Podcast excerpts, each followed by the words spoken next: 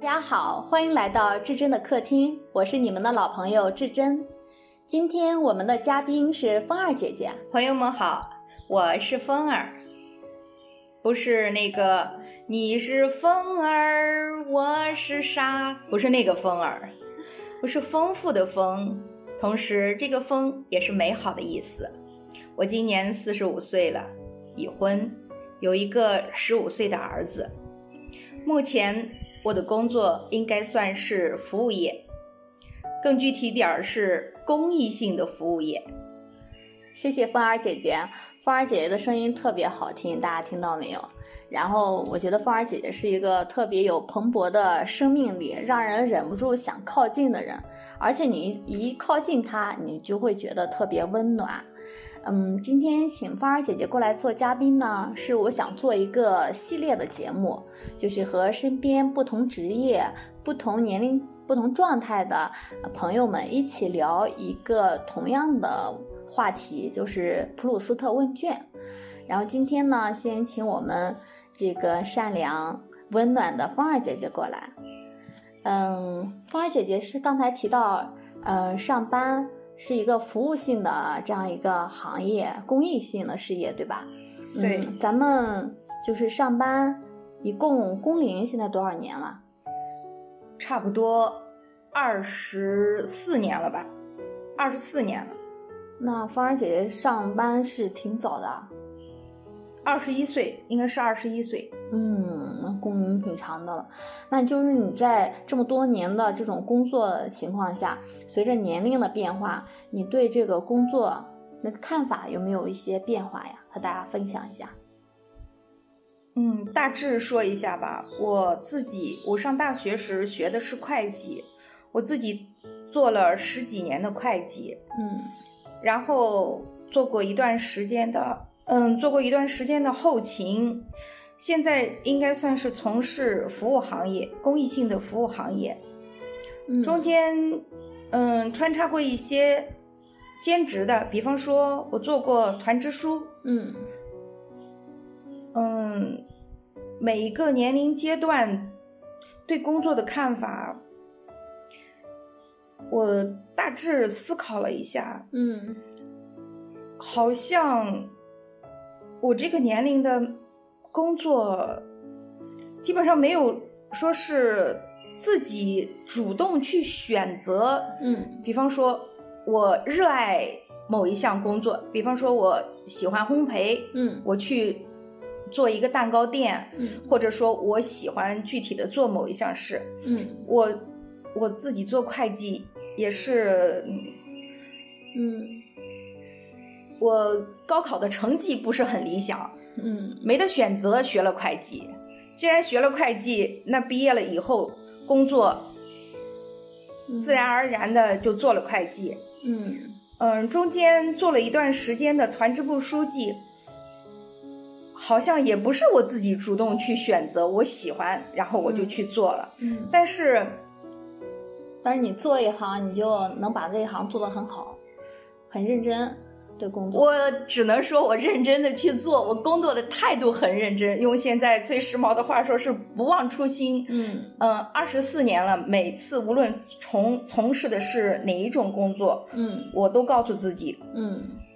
去认真的去做。嗯，要说每一个阶段对工作的看法有没有变化？就是你想二十四年的工龄，对不对？然后这个过程，你从二十一岁上班，那个时候是很妙龄少女，慢慢变成了一个母亲，母亲，然后后来这样育儿，这样整个过程嗯，对工作都是义务。结合我们刚才就是你说的那个嗯普鲁斯特问卷上面的一些问题，结合这个问题，我我有一个思考的过程。在这之前，我没有真的是没有仔细的去思考过。嗯比如说，我开始做会计的时候，我没有选择啊，我我因为我我是这个专业毕业的，所以就做了会计。嗯然后在做团支书的时候，其实很新鲜的一个工作，或者嗯年轻人在一起，大家都是很有激情。嗯当时我印象最深的时候，是我们做了一个活动，嗯，一个就大说是呃组织大家年轻人去表演了一个舞蹈，与其说是舞蹈，甚至我可以说它是一个舞台剧。嗯好当时我们单位儿基本上，你不要说，哎呀，你什么称之为年轻？结婚的算不算？嗯很生过孩子的算不算？所有的只要是肚子里没孩子的，嗯哪怕他是三十岁，嗯我们全部都参加我们那次的活动了。嗯就是当时有这么一个机会，然后就是我们单位就弄了这么一台晚会，嗯所有的年轻人，所有的年轻人，嗯只要是没怀孕的，嗯，没有性别，不是说哎呀女生去跳舞嗯了，嗯嗯大家全部都上很了。踊跃的，嗯。芳儿姐姐，你在工作中是怎么找到乐趣的呢？比如说，就是我们组织的这个大型的活动，就是带着大家一起唱歌跳舞的这个活动，在我之前没有人去做这个事情，嗯我也是无意中的带着大家完成了这么一个这么大型的舞台剧。我觉得这中间的乐趣是什么？嗯并不是说成就了我自己什么事情，而是说我组织这次活动，参加活动的人，大家得到了自己价值的体现。嗯也许没有我的组织，他们大概永远不会有有一些同事永远不会上台，不会登台去跳舞，不会登台去唱歌。他们实现了自己也许永远不会实现的一个梦想。嗯我觉着我给大家找到了他们的快乐，我觉着我也是快乐的。嗯，像芳儿姐姐讲的特别好，就是在工作中给大家带来了快乐，然后自己也感觉到特别快乐。嗯，芳儿姐已经工作了二十四年，我就想就是现在当下有热门的话题嘛，像裸辞，一些年轻人甚至一些中年人遇到工作上的一些沟沟卡卡，或者是一些。现在说的多比较多的，像内卷啊、九九六啊一些情况，这这些情况的时候，大家就会说要辞职，甚至是裸辞，就是没有找到下一份工作之前，就这份工作辞职掉了。我就想问一下，像芳儿姐这样能在自己一份又一份的这样工作岗位上，嗯、能找到自己独特的乐趣。嗯，像芳儿姐姐在二十四年的工龄中，有没有遇到某某一个时刻，觉得工作，嗯，不想干了？有没有这样的一个时刻？我我是个我这个人的性格吧，好像有一些随遇而安，不是说，或者说吧，不容易，因为心里的目标不是很高，所以也不容易受很大的打击。嗯，嗯，所以你说有没有想辞职？我这四十五年活了四十五年了，真没有过这种想法。嗯其实刚才这个“裸辞”这个这个词儿特别有意思哦。我我嗯我刚看到这个词儿的时候，我就在想，我立刻想到了那个裸婚，嗯是奔着爱情就去了，什么也不要了，叫裸婚。嗯我说这裸辞是啥都不要了就去辞职吗？嗯然后我还专门查了一下，嗯就说没找好下家嗯，就辞职了。对，这让我想起了，嗯，很多年前，我觉得差不多有十几年前吧，认识了一个，当时就比我就比我年轻很多的一个小伙子，他特别有意思，他应该是是做装修吧，是做什么？那个小伙子特别有意思，应应该就是属于裸辞，嗯他是在一哪儿好玩儿就去哪儿找工作，玩的差不多了辞职，然后再奔着下一个目标去。嗯我觉得这个裸辞也不见得是一个坏，就贬义词吧。嗯它是不是就是每个人的心境不同，也不是说完全对自己的工作不满意就辞职不做了。也许是他有心中更远大的目标，但是在他辞职之前，并没有完全把这个工作落实好。嗯这这这样的也是属于裸辞的一个方面吧。嗯就是嗯，有一些就是我们自己单位也有一些年轻人，或者说就工作中遇到了一些什么小问题，遇到困难了，就就不做了，嗯那个没找好下家就不做了裸辞。我觉得这种不可取。嗯，遇到困难，你在这里工作遇到困难，辞职不做了，那你换下一个岗位的时候，就一定不会再遇到这个困难了。嗯我自己我自己的工作经历就是，遇到困难的时候，你嗯只有一个办法，就是把这个困难攻克下来。嗯对，芳儿姐姐说的很好，就是遇到困难，然后不要去逃避，想着怎么跟他把困难解决掉。嗯，刚才芳儿姐也介绍了，她现在工龄二十四年，她虽然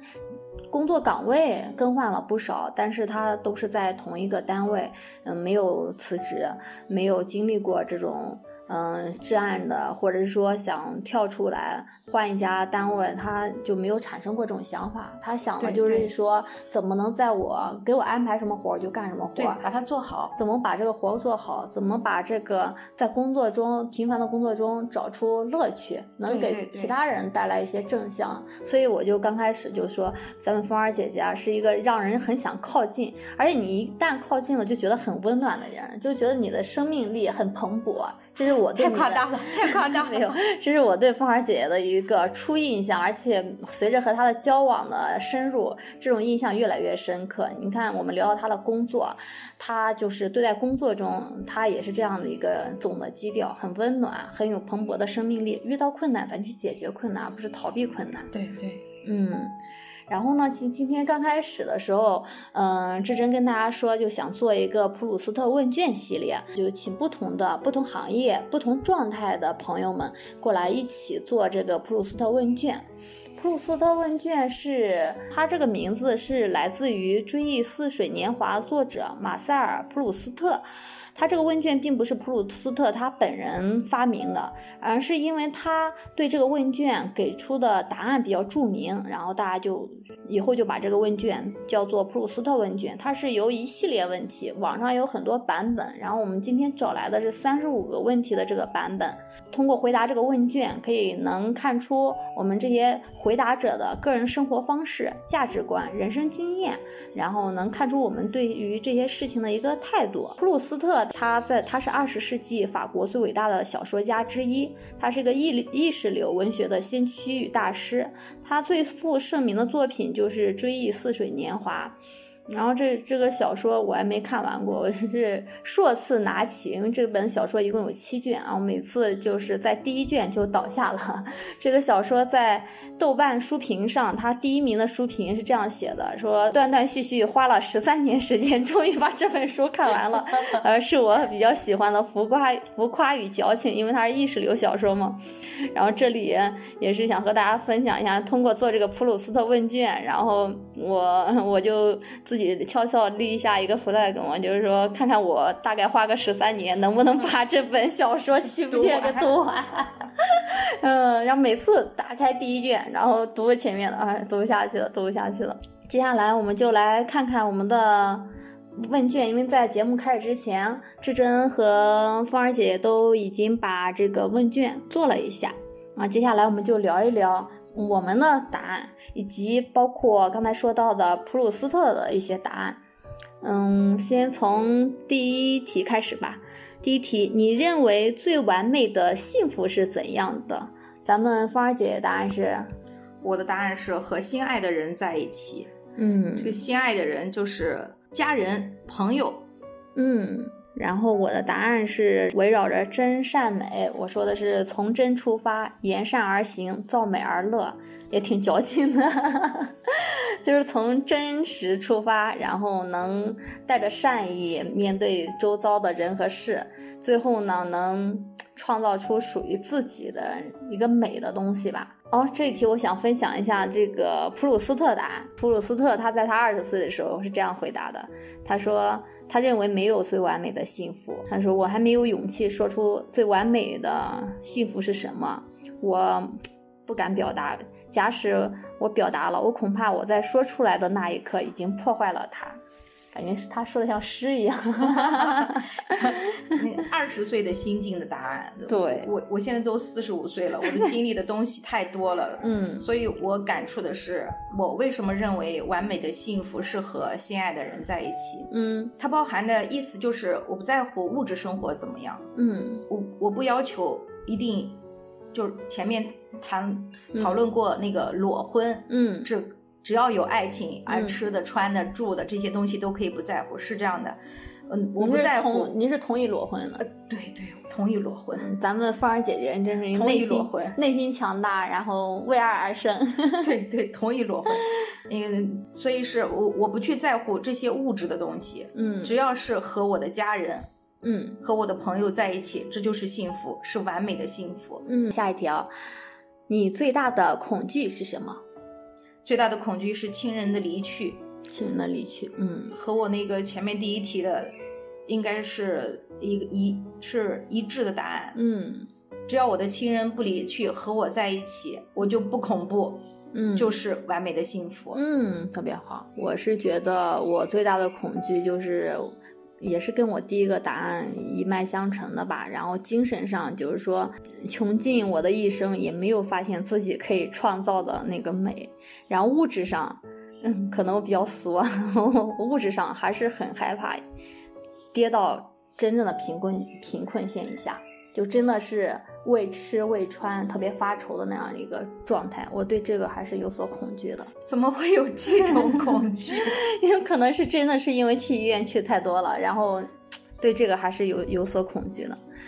嗯， 这叫什么？因病反因反因击病对吧？ 我我因为我我扶是始贫对我始终是有这样的一个一个恐惧的，可能对这个自己的身体不是很有信心。然后下一题，你最痛恨自己的什么特点？我最痛恨自己的就是控制情绪的能力太差，嗯就是有的时候做个就是嗯，举个例子吧，就是我自己的工作我是服务行业，你既然是服务行业，那就是什么人都可以遇到，有一些人嗯懂得感恩，你给他提供帮助，他会表示感谢；有些人完全是理解不了你的善意，嗯或者说他觉着这种善意都是像从天而降、理所当然的。所以我有时碰到这种人的时候，我就控制不住自己的情绪。那只能说明姐姐是爱憎分明。嗯 惭愧惭愧，嗯，下一题，你最痛恨别人的什么特点？还跟刚才那个题是一样的。我刚才说了，这嗯不懂得感恩的人，嗯就是我已经我已经接待过大概有接待过两千个孩子，每次只要有机会，我会告诉孩子们，在我这里，我一定要告诉你，孩子，你要懂得感恩，感恩老师，感恩父母，感恩社会，嗯我一定要教给孩子这一点。嗯嗯，哪怕就是一百个孩子、一千个孩子、两千个孩子里面，有十个、二十个记住了，嗯我希望我做的这些事情是对这个社会是有益的，对孩子的人生成长是有益的。嗯，好，谢谢我们特别正能量的芳儿姐姐。下一题哦，第五题，还在世的人中，你最欣赏的是谁？我最欣赏的人是我的妈妈，是一个，就我妈妈是一个不完全是家庭妇女，是她她也是有工作的，嗯但我妈非常厉害的。我我到现在我印象最深的是我自己能力达不到的，就是我大概我上初中高中的时候，现那那时候是两个煤气灶嘛，我妈妈嗯可以两个灶同时做饭。嗯哎，这炒着这个菜，嗯这这个锅炒着这个菜，那个锅做着那个饭，互相呃就是用很短的时间嗯为我们那个当时的就是我我跟我妹妹为我们当时上学的孩子准备好午饭，因为她自己也要工作，嗯就是到目前为止这种能力我达不到，而且我妈妈特别孝顺，嗯就是我我自己经历的就是我姥姥生病，嗯嗯去世，然后我自己爷爷奶奶生病去世，都是我妈妈在在伺候他们，嗯甚至就是我爷爷，我我爷爷生前就是特别爱吃鱼，嗯到最后就是已经没有办法就是自己主动进食的时候，吃一些流质食品的时候，嗯，我妈妈依然把那个鱼，把那个鱼刺挑出来，用嗯手一点一点的把那个鱼刺挑出来，把那个鱼肉弄成。那以前不像现在有那个、那个、那个叫什么鸡，破壁机，对对对，嗯可以把那个鱼肉碾成肉泥，捏嗯完全是靠自己用手一点一点的给它碾碎，把嗯那个刺挑出来，然后喂给我爷爷嗯吃那个鱼。所以我妈是一个特别孝顺，就是嗯她。我们现在年轻人，我我自己已经不年轻了，现在就是我们这个年龄的人就会说，呃，生活压力大，上有老下有小。嗯我我自己的妈妈当时真的是上有老下有小，我们在上学，然后我姥姥、我爷爷、我奶奶嗯，他们重病的时候，她是要伺候着他们，同时还要照顾着我们。然后自己还有工作，啊对对，自己还要上班，是的，所以芳儿姐姐的妈妈就是一个很。有很大、很蓬勃生命力、很正向的妈妈，芳儿姐姐上呃身上很多优点是从妈妈那里对对言言传身身教下来，对吧？对对对对对，嗯是的。然后现在下一题，你最大的奢侈品是什么？我认为我目前最大的奢侈品就是我有一个这么幸福的一个大家庭。嗯我们家每年就是我我们家每年春节或者是呃中秋，这是中国人过的两个传统的大节日，我们一个大家庭都会在一起聚餐。因为以前的时候，一到周末就聚在一起，因为孩子现在上中学，嗯学业压力太大，然后我们回去的时候很少，嗯不能带着孩子像往常那样每个周末都回去。嗯呃，最起码我我是每个每个星期必须要回家至少两次。嗯，我最大的奢侈品就是我有一个这么幸福的大家庭，大家庭能透露大概有多少口人？就你们聚的时候，嗯，大概二十左右吧，大概二十、嗯真的是一个大家庭。 然后第七题，你目前的心境怎样？我现在怎么说呢？我自己也经历了一些事情，嗯嗯，比方说我自己去年年底的时候眼睛受伤，嗯遇到这些事情之后，我觉得我自己最大的收获就是说，就和和目前的心境联系在一起，说就是不以物喜，不以己悲。嗯嗯，用他们说笑话的话来形容我，就是已经超脱了。其实很简单的快乐。嗯我来的路上过马路的时候，哎，我到一个路口，这个路口就是绿灯。嗯到一个路口，连着两个路口都是绿灯。嗯过马路的时候没有让我等很长时间，我觉得这就是一件很快乐的事情。嗯嗯，有的时候人很难，就是说你可以遇到那个避免遇到一些让你伤心的事情，嗯我们没有办法控制得了让你去伤心的事情。嗯，为什么不遇到一些小的事情的时候就尽力让自己快乐呢？嗯，我现在心境就是尽量的，就是我不以物喜，尽量的让自己碰到一些事情的时候，让自己去快乐。嗯不以己悲，就真的遇上很伤心的事情，就是比方说我眼睛受伤这种事情，也不要去悲伤。我觉得我现在的心境就是这样的。嗯。所以说吧，芳儿姐姐真的是很温暖、很有生命力 的已经超脱了，已经超脱了。嗯然后第八题，你认为哪种美德是被过高评价的？就是现在一些我们赞扬的或者是一些嘖推崇的，你认为是被过高的评价了？我刚才好像听你提到过，说那个这这个这这个作者，普鲁斯特啊，对对对，说过他是讲就是普鲁斯特以前回答过，就是他认为人不劳动啊，不工作是没有没有那么可耻，也就是反向来说，就是劳动工作本身，嗯，也不是多么高尚的美德。他他是这样的一个一个说法。第九题，什么情况下你会撒谎？嗯，我我的答案是为了不让心爱的人担心，嗯比方说，嗯，我不会去说我，哎呀，我我我那个身体不舒服的情况下，我不会去跟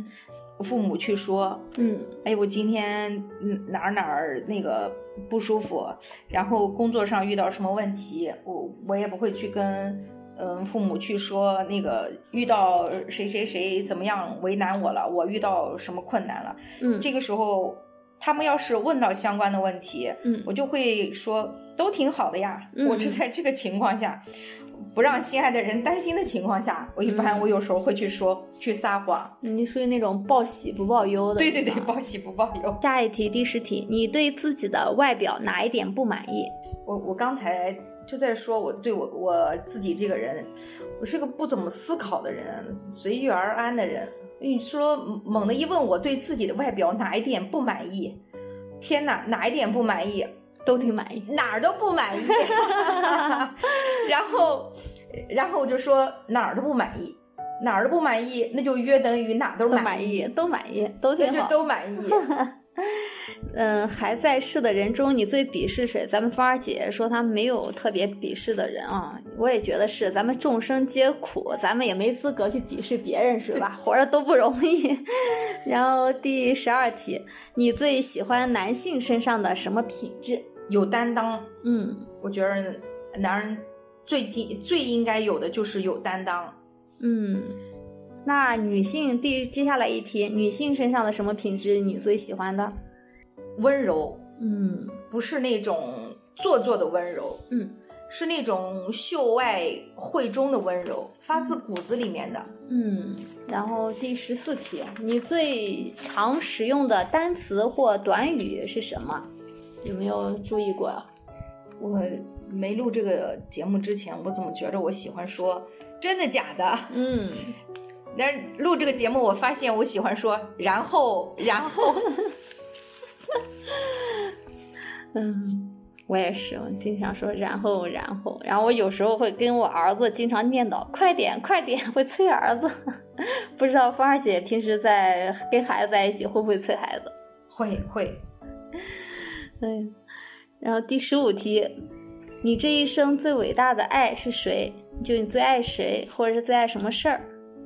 最爱的一定是自己的孩子，我最爱的就是我的儿子，所以非常愧对父母。一八年发大水的时候，当时带儿子去云南玩儿，从丽江坐飞机飞合肥，嗯到合肥上空的时候，盘旋了大概有一二十分钟吧。然后空姐说，合肥地面不能降落，要飞郑州。嗯嗯，然后飞机上就像炸了锅一样，大家都在讨论这个问题。我当时的心特别的紧，嗯因为当时我们是一家三口，我儿子、老公，嗯我就是我当时的想法就是，我们一家人都在这儿，我没有什么可怕的，无论到哪儿，我们一家人都在。嗯所以我觉得挺愧对父母的。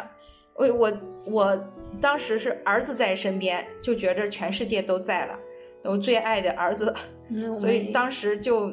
真是考虑父母考虑的少了。我们很真实的凤儿姐姐。第十六题，何时何地让你感觉到最快乐？儿子今年中考，我的要求不高，考上实验高中我就快乐上天了，这是最快乐的。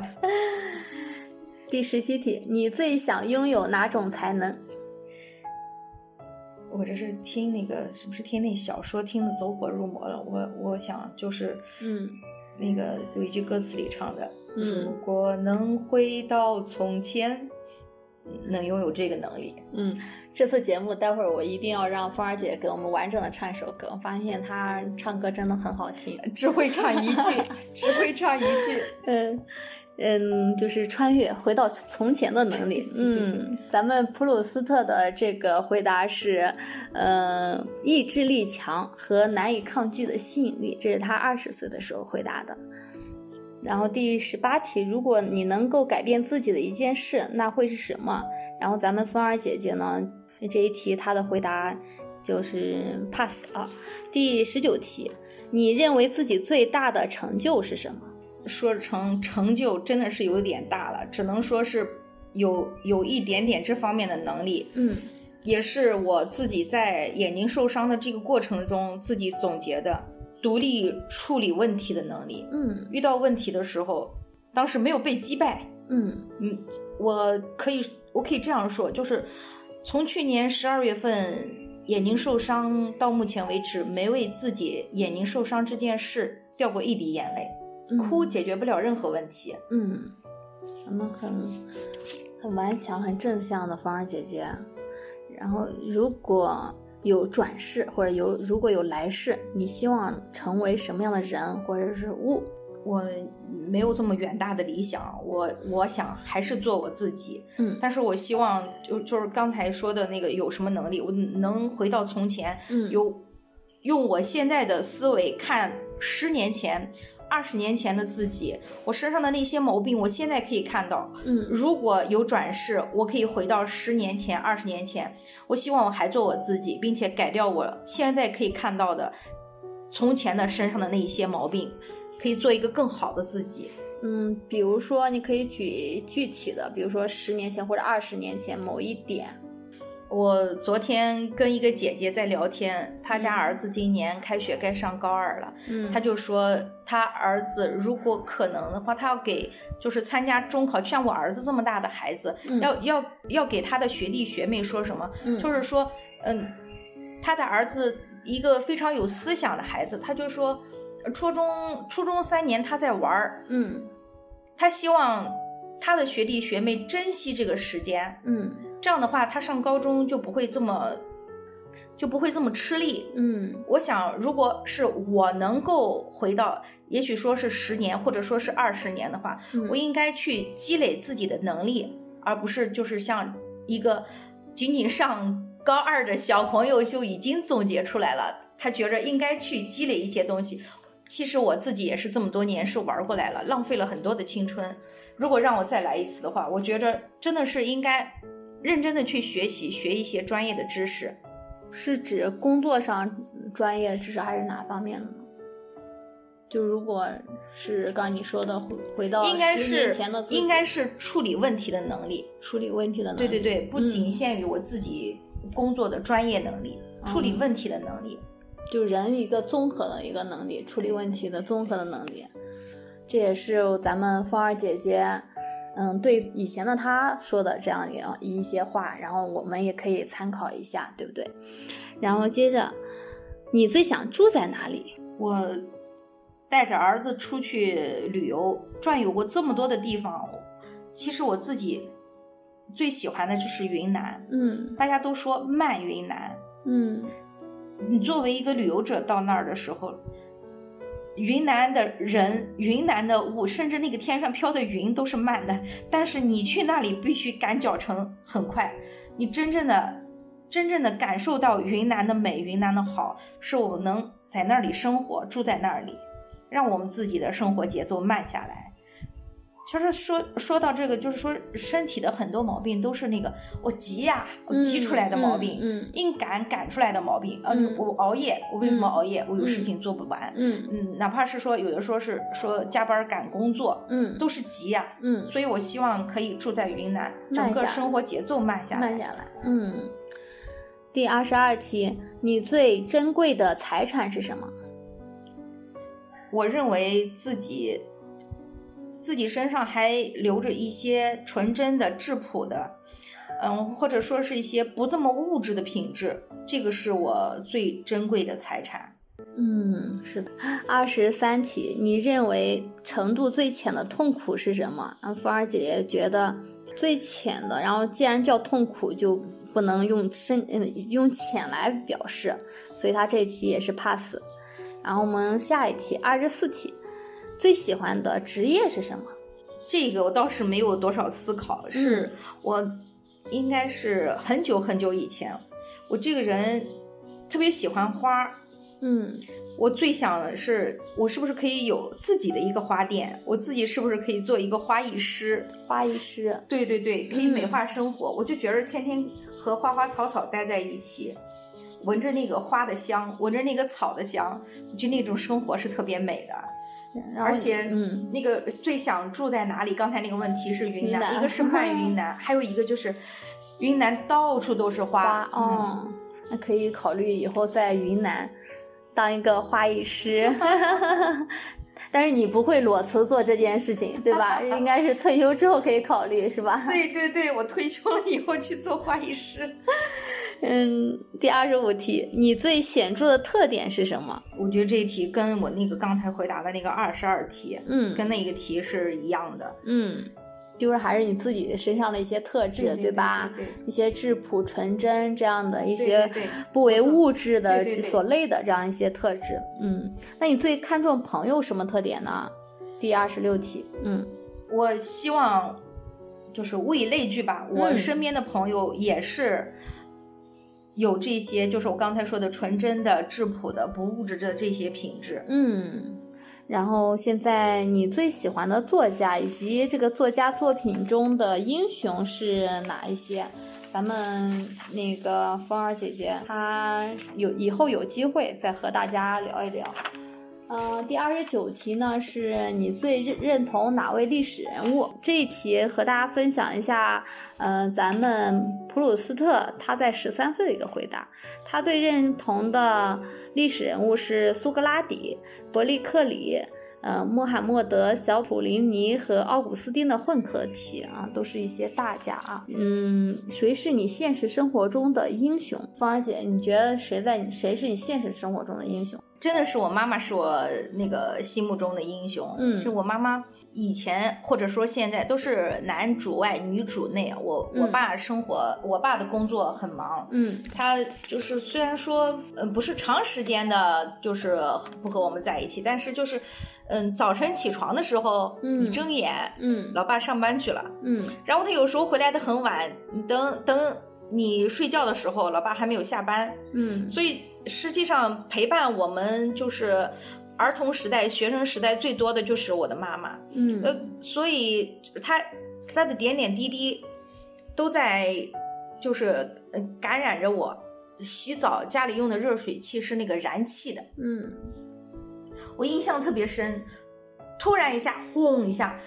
那个那种现象，学术上称之为什么我不知道，就是我我我们那时称之为回火了。嗯我当时就手足无措，完全不知道怎么办。嗯然后我妈正在洗澡，她就呃很镇定的啪过来把那个就把那个燃气灶关上了，那个呃热水器燃气热水器关上了。嗯我我这过了这么多年了。三十多年了，我就只印象特别深。我那一刻，我妈真的就是我生命中的英雄嗯啊！这一火都成那样了，然后我妈竟然一点儿不害怕，过来啪一下关上了。嗯就是生活中的一些很平凡的点点滴滴，就树立了我母亲在我心中的那个英雄的形象。嗯，那芳儿姐姐的这个故事真的是让我们觉得原生家庭啊妈妈对孩子影响真的是很大。对对对，一个正向的、充满生命力、充满能量的妈妈，现在芳儿姐姐也是一个很正向、充满能量的母亲。希望你这些品质也都能传达到你的。孩子身上，我觉得一定会的，因为我们作为身边的朋友来说，都能感觉到姐姐的这份能量和温暖。那作为孩子来说，作为你的家人来说，肯定也是能感受到的。谢谢谢谢，美好的祝福。接下来的问题是三十一题，你最喜欢的名字是什么？然后我们是不知道啊。然后你最不喜欢什么？也没有什么特别不喜欢的。我们的芳儿姐姐最大的遗憾，芳儿姐姐挺接受她现在目前的嗯、呃这样这样的一个状况，然后她觉得也没有特别大的遗憾。然后我们现在来分享一下普鲁斯特在二十岁的回答。他说：“你最不喜欢的是什么？”他说：“那个时候是我自己的一些糟糕的品质。”普鲁斯特在最大的遗憾，他二十岁的时候回答是，他没有见过他的母亲和祖母。三十四题，你想以何种方式死去？就是到了我这个年龄，应该说经历的东西很多，不夸张的说，时不常的身边就会有这个那个朋友的什么什么人去世，很很多这种事情，甚至就是今年过年的时候，嗯，大年初一，嗯也有朋友的朋友去世，嗯就是就是大年初一吊唁的人都没有办法去。嗯就是现现在就是你随着年龄的增长，或者说自己朋友增多，你会知道更多这种就是谁谁去世了的这种消息。嗯中间穿插一个搞嗯比较搞笑一点的事情啊，同时也是同就是同样都是关于死的话题啊。嗯那个疫情的时候，大家都知道不可以，就是，呃，喜宴不能办了。嗯他可以不结婚，但是这个人要要死，你不能不让他死。嗯然后就听他们说过，那个农村他们有那个家里有人去世的，然后需要别人来帮忙，嗯就一人发了一桶方便面，蹲到那个这个墙角儿一个那个墙角儿一个去吃，就是当时其实是一件很伤心的事，但是说起来就是你你你去想一下那个场景，真的是挺可乐的。嗯穿插一个这么一个小小的小的笑话，嗯嗯，然后我自己啊，我自己真的是去考虑过这个问题，嗯也和朋友探讨过。其实我们的其实很多想法都是一致的，嗯我我称之为我说是全虚全伪的死去。嗯就是说，因为一个同事的母亲也是七八年的植物人，嗯甚至我母亲的一个朋友，她以前同事的母亲，是她以前同事的婆婆，嗯，现在还是植物人。她孙子出生的前一天成植物人的，她孙子比我们家儿子大一岁，十六岁了。就这个，个老太太已经植物人十六年了，嗯，就是一件就是很很无奈的事情。嗯她自己三个儿子，嗯就是因为这种就是植物人，他不像我们还要分那个白天晚上睡觉，他是别人需要睡觉的时候，他会醒着，嗯，他是就是。呃，就是因为他家儿子吧伺候他，应该说是很孝顺，去尽孝，哎呀，熬倒了两个孩子了。哦所，以说，我我就我，所以我跟我的朋友我们在讨论就是什么方式去死的时候，就是全虚全伪的死去，嗯不要经历植物人，或者说，如果到这个状态的话，我们不赞同在那种状态下还让我们活着，已经活的没有尊就严了对，还要拖累家人对对那对对种对对。所以说什么久病床前无孝子，他家就我我我我母亲的那个同事，他们家那个真的是很孝顺，很孝顺，真的是已经十六年了还在坚持。嗯但是我自己的观点是，这种坚持我我觉得真的是意义不大。嗯，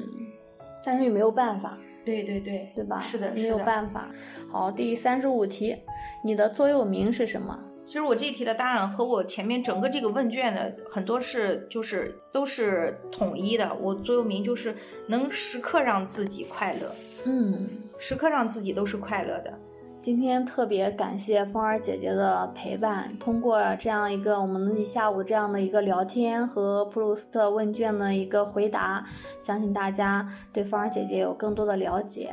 就像我节目开头说的一样，咱们风儿姐姐真的是一个有蓬勃生命力，让人特别想靠近又能给人温暖的一个姐姐。最后，风儿姐姐还想和大家说点什么？我希望大家都可以